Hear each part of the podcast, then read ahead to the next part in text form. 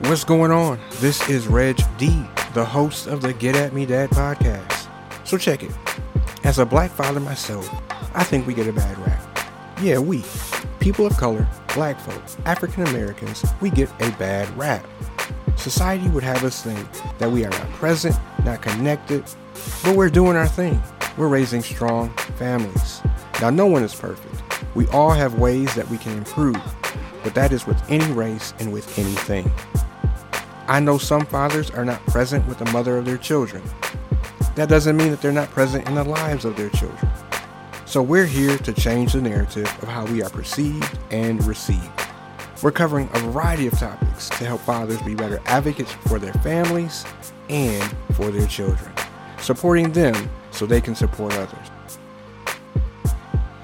What's up, everybody? This is your host, Reg D, with the Get At Me Dad podcast. I'm excited to have you back with us again.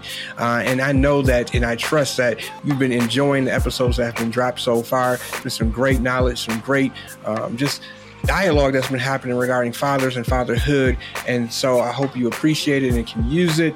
And I'm excited to bring today another guest uh, a worker in the fatherhood community, Hayes. He is the director uh, at Focus Hope. He is the founder of Forgotten Felons. He's also an early childhood educator as well as the creator of Man. And I turn it over to none other than Hayes. I want him just to introduce himself and tell you a little bit about the work that he does here in Detroit. Hello, everyone. Thank you for allowing me to be your guest on the show, show Reg. I appreciate that. For sure, for sure. No problem. So, uh, my name is uh, Waymond Hayes. Some people call me Dr. Waymond Hayes. I just go by Hayes. I'm east side, from the east side of Detroit. So, just, you know, just keep it simple. Uh, I, am really embedded into community. First off, I'm a man of God. Uh, I do God's work. I'm a director at Focus Hope. I create a, a program called Forgotten Felons to really work and assist individuals coming from prison within the five years period of time just reconnect them back to the community and their families. A lot of times individuals come from jail and we just expect them to jump back on in or their families just expect to open just to welcome them in. So we really just mm. focus on building that family relationship back up uh, like it needs to be. As well as man, I created man most recently for the simple fact because I got fellas uh, when people hear that name. A lot of work I deal with with fathers in the community and when they hear forgotten felons, they get kind of nervous and scare individuals. So I said, okay, let me create something separate just to focus on men because I do work with a lot of men. And Forgotten mm-hmm. Felons is working with men and women because people be surprised at how many women that's transitioning from being incarcerated back into the lives of their families as well. Mm. Man, that's powerful. You're doing some great work, you know, and and, and and it sounds like it's ministry for you and i agree. Like for this for me this is ministry as well. Like this is the reason why i do it right? Because i believe in strong families and i believe men have to be involved yes. to help those families be strong. So man i'm, I'm excited to be connected with you in this work. Uh, you know we were introduced uh, what i guess about a month ago or so um, with a project that we're working on and um, with you you know working let's let's talk about the forgotten felons okay. piece first. I think that's I think that's really big for listeners, right? Because um, I like the and, and I I get why you had to change it. It makes sense, right? You know, some people, you know, they don't necessarily drive with, uh, you know, that that term felons, mm-hmm. but the fact still remains like we we have a population of people who um, society expects to be uh, what was the word rehabilitated right. and acclimated to, to to go forth as uh, you know good citizens, but yet they've uh, been ostracized, right? They net not have maybe not have given the, the right tips and tools to do what they need to do. And one of those things could be parenthood, right? Exactly. Um, and so let's talk about that. Like, what experiences have you found working with you know um, those who were incarcerated and now are, are on the outside and trying to to move forward? So a lot of uh, like guys I've been working with most closely lately as individuals that's been coming out being exonerated. Guys who did mm. years. One of the gentlemen did 19 years in prison for a crime that they realized he did not commit at all. and uh, a lot of young, a lot of men come out. They uh, have babies quick, with no parenting, mm-hmm. with no parenting tools at all. and as well as try to re get back into and re-engage to their family life. Some had kids before they went mm-hmm. inside, and they trying to get relationship back with their kids. A lot of kids blame them for choices they made. A lot of uh, mothers, you know, our mothers gonna stick by us no matter what. Right. But a lot of right. them lost their mothers by the, while they've been inside and couldn't do nothing about it. Mm. And now they trying to re-engage back with other family members at the same time. And you'd be surprised how many women that's coming out who had babies why before they went in and um, lost rights to their child, and now they just trying to build a relationship back up with the kids and just reconnect all over again. So the whole focus is if somebody had five years or just got out, we work with them, or if you got mm-hmm. five years in. And we can work with you and also build a relationship back up with you your family by providing mental health support for the family members, uh, uh, financial literacy. So when they come out, okay, you can help you get a house. We purchase homes, help get houses, and just find some place where the individuals can go. So within that yeah. five years, create a whole family plan. So when individuals come out, okay, our family got a plan, I got a plan, and just help me see it through. A lot of families don't to understand just being away. You ever been on vacation? You've been gone for a week, and you come back, it just seems like you lost. You go back to your job, like right, right, right. just imagine somebody coming out within two and three years, just just imagining like time loss, time right? loss. Like, yeah. like they went in one way and like they came out and things are just like it's like you were stuck in like a time, you know, a different time zone or something like that, right? Uh, like you're stuck in the past and time has just flew by. Exactly. You know, like uh, man, that's crazy. And then with this whole but COVID, I love the fact, with ahead. this COVID yeah. piece, a lot of guys is coming out, uh, or women is coming out now, and they haven't seen anybody in a length of time, mm. a long length of time, and they lost a lot of loved ones. So the mental health is real serious, you know. Mm-hmm. And after you come out of, a lot of guys go back because you, what you do, go back to what you know.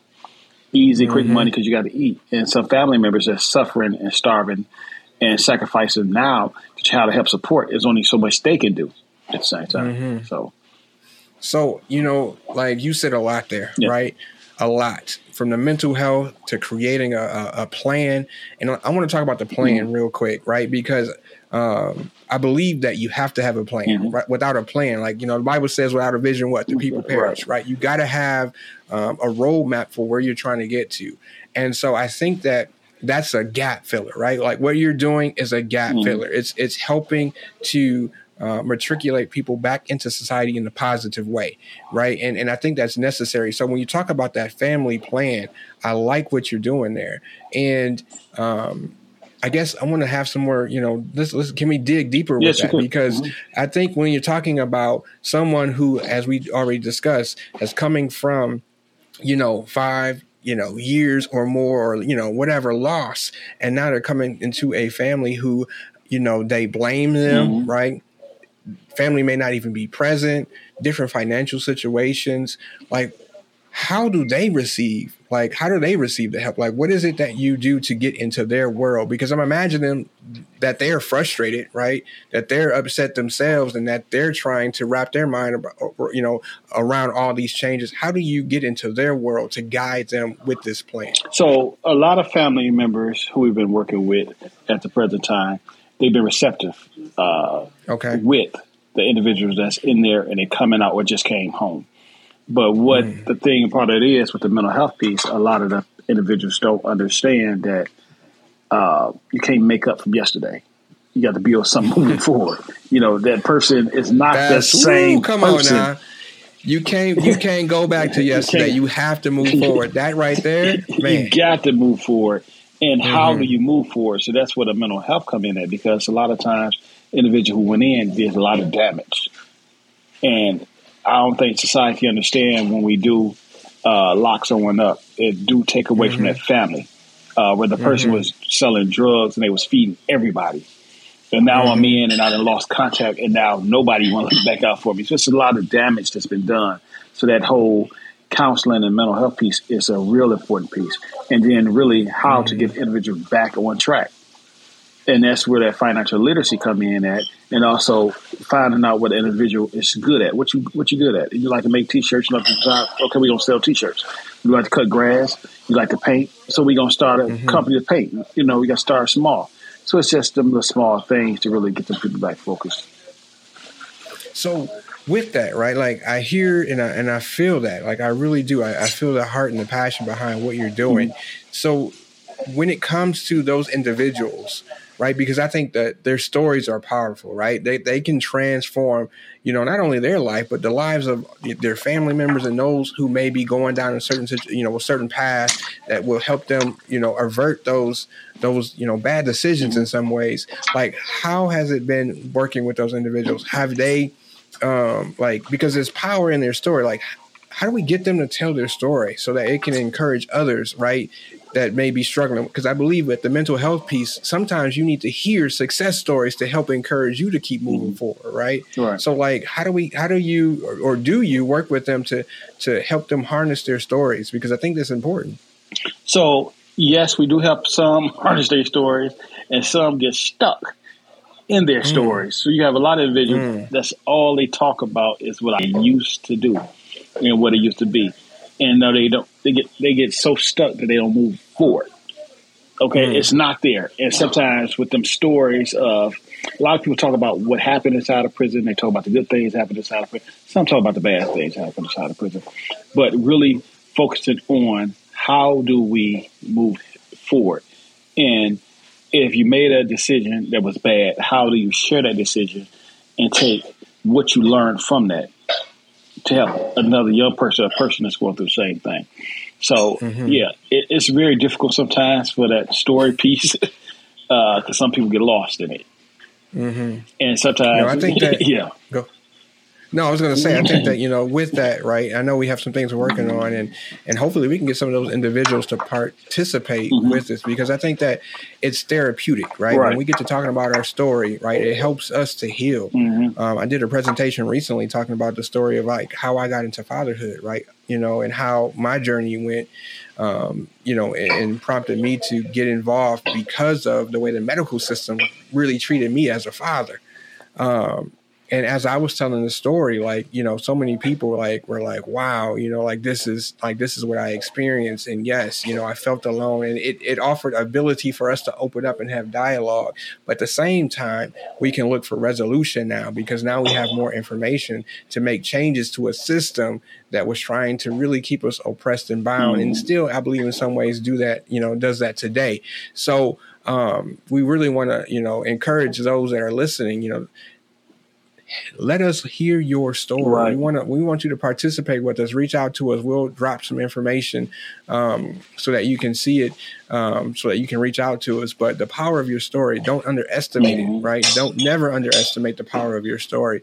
Um, and so, you know, you, you also mentioned that you're working um, at Focus Hope. You know, and for anyone who doesn't know about Focus Hope, can you just you know tell our listeners a little bit about what you know what that um, agency is about. So, Focus Hope started back in 1968 after the riots by Father Cunningham, um, and it was based around really feeding women and children, and it went on to feeding uh, seniors, and it started scaffolding, and then it scaffolded so much to it got into workforce, and uh, they received a donation and brought this whole big old building that used to be a Ford plant and they turned it to a workforce training for people in the community, people in Detroit, to just get into engineering and other workforce.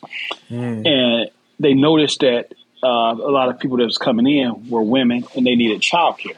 So they started off a childcare program they provide daycare services. And then in 2014, they received a federal grant to offer Head Start. A lot of people don't understand it's a difference between Head Start and daycare. So daycare just mom, mm-hmm. I mean, just parents just paying. But with Head Start, the federal government put billions of dollars into Head Start.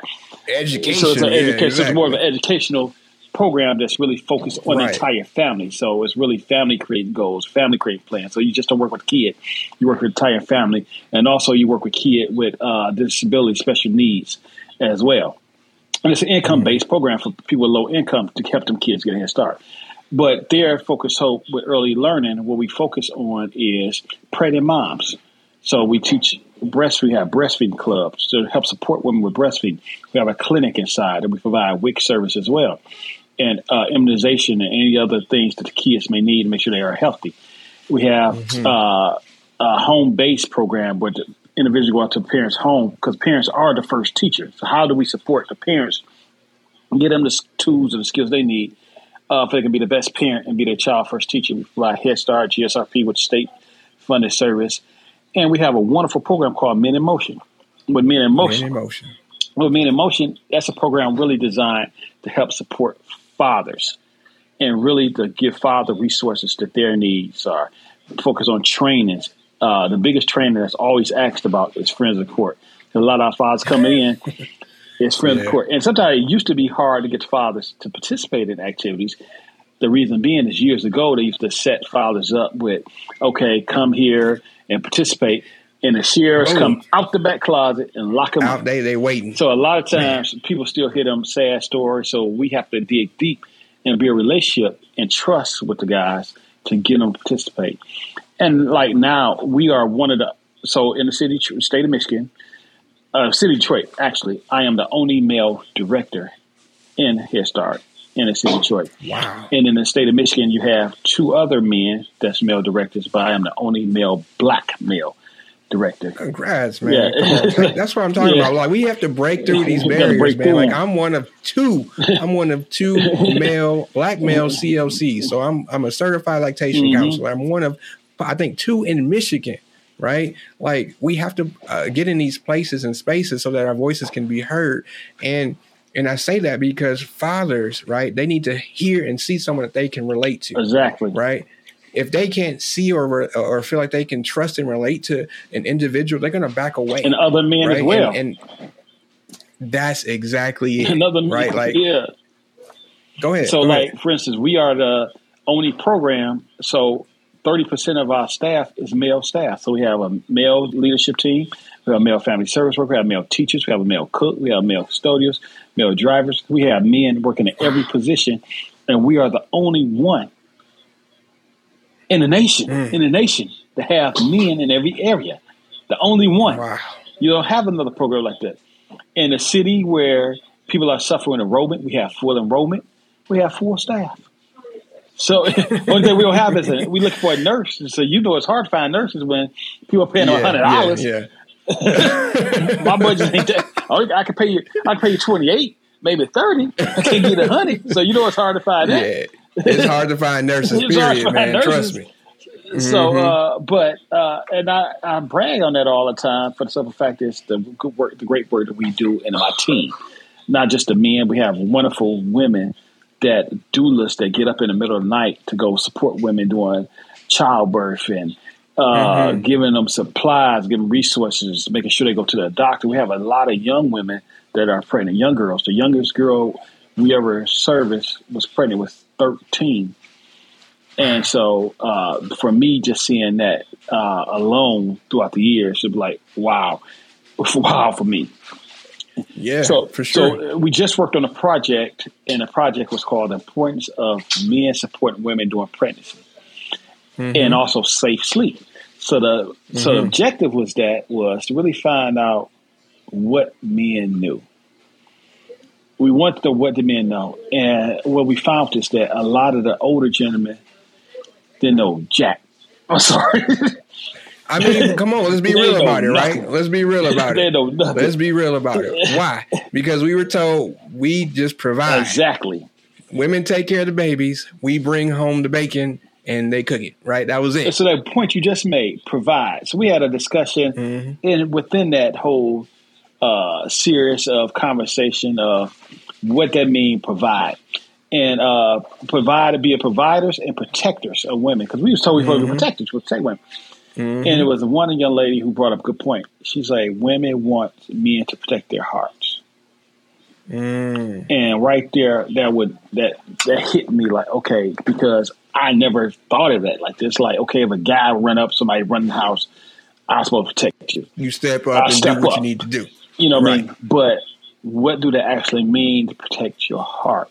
That's where mm-hmm. that cheating comes from. That's where that manipulation comes from. That's where that domestic violence comes from.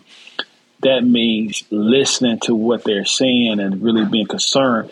And it just was deep to hear the conversation. So we invited women in one day and let them talk. And it was only a couple of men in the room, and we were just writing mm-hmm. down what they said. It was not to rationale and not to mm-hmm. debate it we want just to listen. We want to listen, and I learned a yep. lot from these women uh, on that day based around that conversation. Man, let me just pause right there. Like you can do a whole lot when you just sit and listen to somebody, right? Because I think that we argue too much, mm-hmm. you know, mm-hmm. and I'm speaking in general terms, right? Without just hearing individuals out. Like, let's not say anything. Let's just do what you just said that you and your team did. You listened and you wrote down. You took notes, mm-hmm. right? So that you can now have an intelligent and a meaningful conversation. I mean, that's powerful. And it was really, you know, because we do too much talking to listen, to hear what you're saying, to come back. Mm-hmm. I want to come back. I want to challenge what you said. Really come and see what I can. Yeah, I want to yeah. challenge it. And so that was the whole intent not to happen. Because like a lot of times we would say, okay, why we didn't come to? I need to come to the fatherhood meeting, or I need to come to be on. No, just sit back and listen to what the man said. You may not agree, and they may not say it the way you want to hear. They might even say it the proper mm-hmm. way, but right. Are you really hearing what he are saying? Their heart. Are you hearing yes. their heart? And I think a yes. lot of times that's what a lot of men are suffering in silence from because no one is really hearing their heart at all. And so I learned a lot from the men, uh, young men, older men. The youngest guy we had was 17. The older gentleman we had, oldest gentleman we had was uh, 61. We had between 43 to 47 guys to participate in this whole activity. And it was wow. it was powerful. And it was during COVID time um, where we kept everybody safe. So we had no outbreak yeah. of COVID. Nobody reported to have COVID at all. So we was really proud Man, about that. Awesome. Yes. Yeah.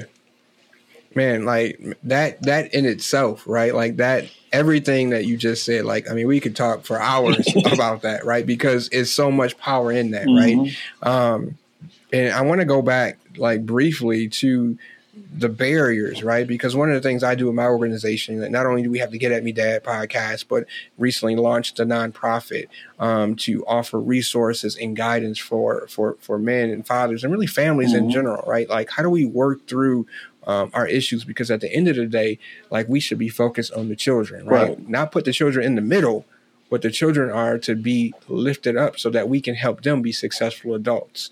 So you know that friend of the court situation is huge mm-hmm. right like and you know there's that old saying the friend of the court ain't no friend of mine right, right? like that's just how the mentality has been um, and i know that there's been changes over the years to help improve the system right, right.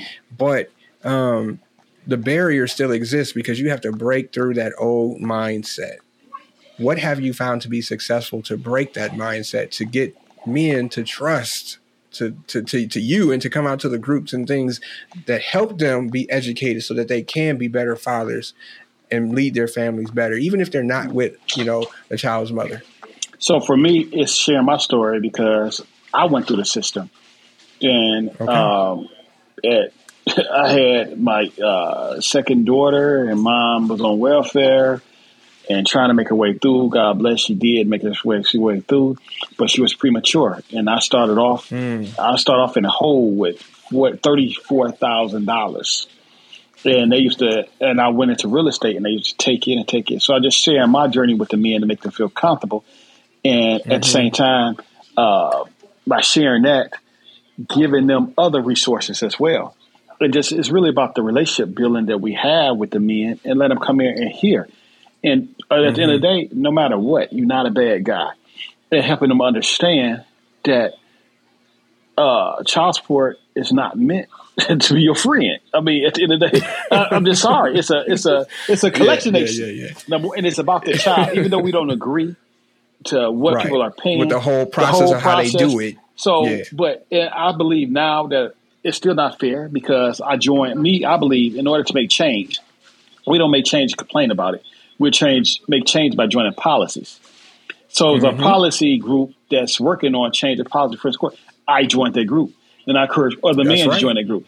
And what I learned was that a lot of decisions that was made and the policy was created by white women. so you got a bunch of white women, I, right. hate to say rape, aren't even in the system themselves, right? Like, yeah. I mean, they don't understand it, right? It, so it's, it's, about family. I mean, it's really child support is about family court. And once you help me understand yeah. what, okay, these are the system issues. Now, this is the way we go around the issues. Understand mm-hmm. why you're paying. Understand what you can do more of. Understand what you can't, and really it's not about the mom. A lot of times, a lot of guys, mm-hmm. I learned, not all, but some, are still bitter because they want to be with the mom or they want to control the mom. And then sometimes you have women that's bitter because they want to control the man with the child. So that's why you find anytime mm-hmm. a man really loves his kid, the woman try to play the game of I'm keeping the kid away from you. I'm doing this and that. Right. Right. You have a one man who like, okay, forget that kid. I don't care. You gain, you ain't got a game to play at all. You stuck. And so we give two guys tools as well. Like, okay, go pick the kid up on the weekend.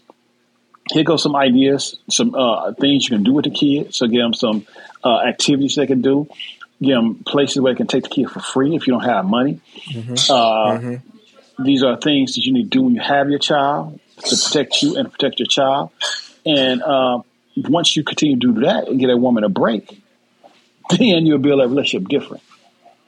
Mm-hmm. So we just about just giving strategies and ideas of things they can do, and just and strategies they can use to try to build a relationship with their child mother. Man, like oh my gosh, like uh, I want to like this right here, like this, and this is what the podcast is about, right? It's changing the narrative of how we're you know viewed, mm-hmm. like as black men, as black fathers, right? Because you know I, I, believe again that society always wants to paint us as individuals who don't want to be active and, and involved in our in our children's right. lives, but from the what you're sharing and the things that you know you you see and that you work with on a daily basis that's not the case at mm-hmm. all right like some fathers because they love their children so much but have been kept back they become embittered and so then they just rebel against mm-hmm. it not that they don't love that child but they rebel against it because they feel like their hands are tied behind their back and they don't have a way to actually move forward but what you're doing is providing tools to help them move forward so that they can be in active and, and involved in, in their children's lives. Mm-hmm. Like that's powerful, right? That's I, I, believe at the end of the day what we all want. You know, we, we put money in there, we make this game, and I, and I believe that the systems are designed to try to keep us separated and keep us mm-hmm. broken and keep us, you know, down in, in some ways. And I'm not on the narrative that the man is always trying to, you know, keep us down and bound. But what I am saying is that sometimes the systems don't reflect and help us the way that it sh- that the way it's, you know, quote unquote designed to. So um, what you're doing is again, I like that you're filling the gaps, like you're finding the holes, and then you're finding ways to fill the gap. And I think that's important. That's what we need. That's the reason why we do what we do, right? Mm-hmm. Because if we don't fill the gap, then we're going to stay in this same cycle, right? In this same broken system that is going to ultimately continue to hurt black families, minority families specifically. Um, so no, man, that's that's great. That's great work you also talked about um, throughout, you know, the process. Um, well, let me ask you this question too: What has the results been from some of the fathers that you've seen? Like when they came, and then when they left. Like, can you describe for our listeners, like what does that look like for those fathers? So a lot of family fathers who participated built great relationships with their kid mother a lot of them receive employment. Like a lot of guys, a lot of guys work for us. Mm. Matter of fact. so we was wow. so we had opportunity to hire a lot of guys. So majority of the guys who work for us was fathers in the program. So we mm. uh, sent them to CDA school.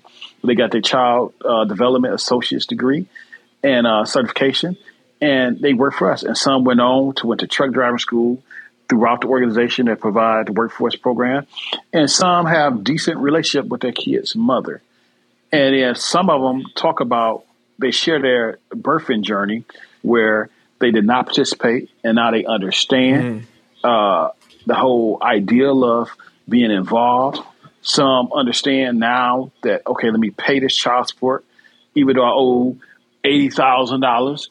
Let me knock it down with this hundred dollars they're gonna take from me a week so now I'm showing purpose. Uh, and some utilize the tools that we give them to try to build a relationship with their kid and not make it about the mother. Because mm-hmm. a lot of times the men come in, I don't want another man around my child. That's never going to be possible, sir. Right. You, you have no control. you have no over control that. over that. So you that's right. a losing battle that you're going to fight. And you're going and you'll see yourself. You want to be the best influence that you can be in your child. Exactly. Life. And how do you build that yeah. relationship up with the child mother and whoever she decides to be involved? You can always say that I want no man hitting my child because that was always my piece. I want nobody disciplining right. physical but me. And right. that's something that I really don't do. So I don't want that. And so let's find a way to communicate how we're going to discipline. but that man gonna be an influence, and how do you partner with other men? You know, so man, that's deep. That is deep. Um, two more things, and then I know we probably want to get ready and wrap it up just for this, you know, this episode. But you mentioned um, birthing journey, and you mentioned the policy involvement. Mm-hmm. And I want to talk about the policy involvement real quick, okay. right? Because I think that that is something that we have to be willing to do, right? A lot of times we complain about what's going on, we say how unfair it is, but we don't try to get to the table, right? We don't try to get to the place where people can actually hear our voice and hear our stories, where we can advocate for ourselves. So, how did you go about doing that?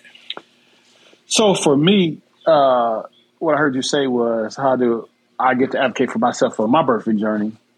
We're really well for the for the specifically first of all for the um, the friend of the court policies, mm-hmm. like right, like you got to that place. How did you even matriculate to get there? Uh, found a way to figure out um, how to get in and uh, mm-hmm. get involved by participating in everything I see fathers come up in, and that's the way I got in that door and um, worked with some people from Wayne State who did research and who helped us support that project, and that's how I was able mm-hmm. to get mm-hmm. in. And so when I got in, always find a way to pull other men in because even when I first started off in that meeting, you had only a few men involved, and uh, and hearing stories, sometimes the men don't even have kids or their husbands. So a husband is it's a different um, yeah situation than from a, yeah. a father who went through a lustful situation. I met her at the club, and now she's pregnant. Mm-hmm. And what you gonna do? So now, now I'm responsible for. You know what I mean? Right. Just a whole different situation.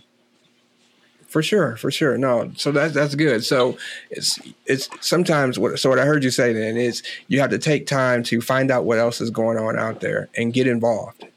Right? Like get involved. If you see fatherhood things taking mm-hmm. place, mm-hmm. find a way to get involved. Because if you want to make change, then you have to be that change. That change. Right? You have to be that change and that means you have to to to give of yourself somewhat sacrifice a little bit of your time energy whatever to make the change happen so no, that's powerful and then the last thing i want to talk about is again the birthing journey the yes. story right like again the story is what got me involved in the work mm-hmm. you know uh, i went fairly young when uh, my wife and I uh, got married, and then we had our first child. Like three months after um, getting married, uh, we found out that we were um, expecting, and so with that, you know, I looked really young. Like I looked like I was, you know, 16 years old. You know, I was 150 pounds, maybe. you know, and so like when I walked into these medical systems, they didn't even see me. Right. Right.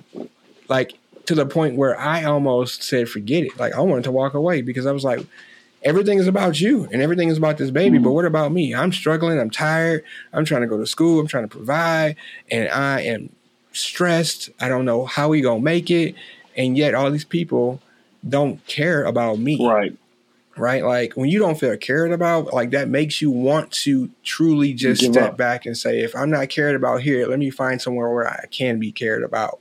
Um, but obviously, I persevered, you know, th- through the grace of God, and um, it's actually helped me to be the man that I am today, and and, and help other fathers mm-hmm. and, and help to tell the story. So, you know, when it comes to that birthing story and that birthing journey, you know, I imagine because of fathers I talk to, some fathers, you know, regret not being able to be in the room. Um, and sometimes by not being in the room, there's things happening, you know, and, and it's unfortunate that um, in black community, we have, although we are, you know, the, a minority, we have the largest maternal infant death rate in the country, right? To me, and to a lot of us, that's a problem, mm-hmm. right? How do we make that problem come to the forefront? And I think by being present and being able to tell our stories, you know, um, is one of those things that we should be doing to help advocate for ourselves. So you were going to talk about your birthing journey in that story with, you know, with the mother of your children. So what's that about? So for me, uh, I was still young when I had my first set of kids. Um, mm-hmm. And then I wait until I got older and started all over again. so my, you said round two is about to be better. Right. so my oldest is 26 and my youngest is five. Wow. Exactly. What a gap! It's a huge gap, and uh, altogether I have seven. Okay. You know what I mean? Uh, I prayed for one son, and I end up having three. God only knew what he was doing. But right, it, it right. made it appear because my boys are so close in age, it made it look like okay, he was out here being reckless. It not the case, but I'm grateful to have my boys. But I participated in each one of the births, and mm-hmm. just not knowing what I know now with all the kids. You know, you grow older and you grow wisdom, and when you participate and you get this knowledge from the doulas, like I didn't know, I got an opportunity with my daughter to be able to um, to do skin to skin because when mm-hmm. I had the mm-hmm. boys, I didn't know nothing about skin to skin. I knew right. I wanted to be there to support her, but I didn't know how to support her. I didn't know mm-hmm. uh, the things that she wanted, how to participate, how to support her on that. I didn't. I didn't understand about going to every doctor visit to ask certain questions. I didn't understand none of that. But when I mm-hmm. be, when I started working at Focus HOPE, and I had the doula on staff, and when she found out my lady was pregnant during that time. She was like, okay, make sure you do this and make sure she gave me things to look for, the tools, the tools I needed. Yes. I was like, Man, wow. So then I began to ask certain questions. I began to look for certain things. Don't cut the umbilical cord too soon. You need to wait for a minute. Mm-hmm. Encourage her to breastfeed. Encourage her yep. to do skin to skin. Then I was able to do skin to skin. So I was able to lay her on my chest and let her sit there and hear my heartbeat. And then I continued mm-hmm. to do that. That sometimes I would let her sleep on my chest, and then mom come. here you go. And then you know, babies get to attach to that.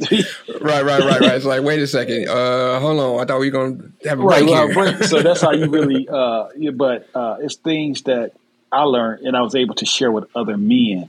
So now, mm-hmm. okay, now the younger men coming in, make sure you do skin to skin. I see brothers in a, in a at the mall with a girl pregnant. Hey, brother, make sure we had a baby do skin to skin. Encourage you to breastfeed because that's the important piece. And they sometimes they may look like uh they don't know, and you start sharing that story with them and help them understand.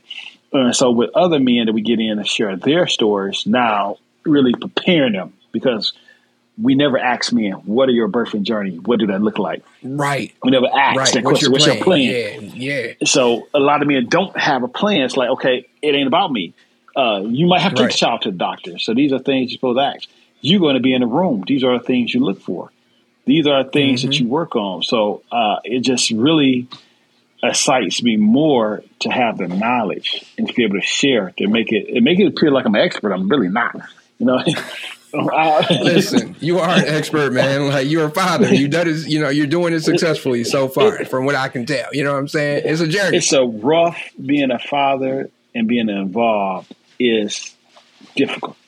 Uh, and it's but it's rewarding because your kids see you and the kids love you and love you get from your kids and uh, just seeing them grow up and seeing the changes in them, you know, mm-hmm. uh, just it's just a wonderful feeling.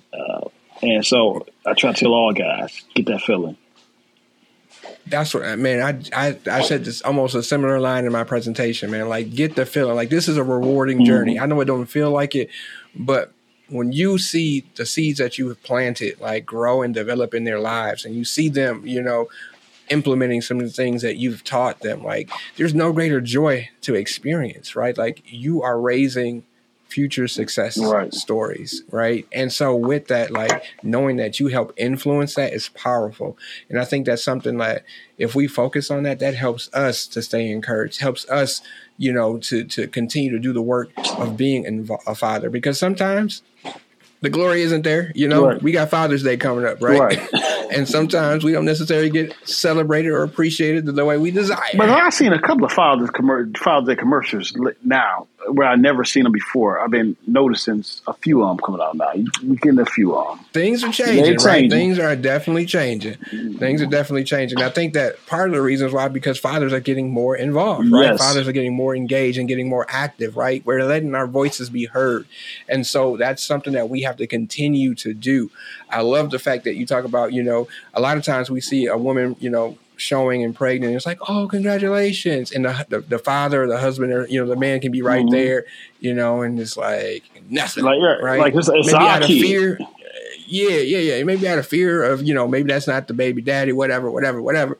But still, the point is like, there's still like a, a lack of acknowledgement, mm-hmm. right? And and as you stated, like I went in, I went in without a plan. I had no clue what mm-hmm. was going to take place. I was like, I'm here. You know, what am I supposed to do? So with my first child, I didn't necessarily do. I didn't do skin to skin. I knew we wanted to breastfeed. Mm-hmm. Like you know, I knew that part, and I knew how I wanted to help support the best way I could with that. And a lot of things I stumbled and learned on the way, right? Because after my my daughter was born, which was my oldest. Um, you know, I would put her to sleep. So I, I'd keep her close to my mm-hmm. chest. And like, I, I was the one that make sure she got to sleep, right? She wouldn't sleep without me. And so, like that to me, like it began to open up my eyes about what type of influence I, I actually do have, mm-hmm. right? I'm not just a body. I'm not just meant to go out and and bring home the money. I'm not just meant to protect, but I do I can do more. Right. Like there's more ways that I can support my wife and my children. And so the more I did that, the more um like there's things that I could just get them to do. My wife was like, "How do you do that?" I'm like, they just I don't know. They just listen to me like without having to go, you know, yelling and, and, being all crazy. It's like, oh, daddy said this, so let me go ahead and do right. And so, um, being involved, man, like there's there's to me that's one of the greatest gifts uh, we can ever not only give our children but give to ourselves, right? Like we receive so much even as we're giving out so much. So, um, man, that's that's been great. Um, anything you want to say before we get ready and close out? Like, I, I mean, I, I could, we could continue right. to do this, you know, for a while. But uh, is there anything you want to leave with the listeners before we close out this episode? For men uh, to get involved and uh, ask for help, mm. and know and understand you can never get everybody else together unless you have yourself together. The weight is not really meant for you to carry alone. There's brothers out here understand. It just because a guy got a shirt and tie on, he sometimes we going through the same thing. Mm-hmm. Income don't matter, race don't matter. Male situations as being a father is a rough piece, and we all go through the same thing some ways. And for women, just don't make it hard for men, and just be patient with them in their learning curve. Man, yep, that's that's that's wisdom right there. That's wisdom. But listen, for our listeners, you heard it here. Like, if you need resources, Focus HOPE, if you're in the Metro Detroit area, is a great resource. Uh, Hayes here as a director can definitely get you connected with anything that you need. Um, Get at Me Dad, of course, is a resource to help connect you with other resources, right? To make sure that you get what you need to be successful at leading your families and raising your children. And so, uh, if you need anything, don't hesitate to reach out to us. That's what we're here for. We want to get dads involved and engaged, educated, so that they can help change the narrative of what fatherhood looks like in the Black and minority communities. Uh, so, until next time, this is Get At Me Dad. We look forward to uh, the next episode. Until then, peace.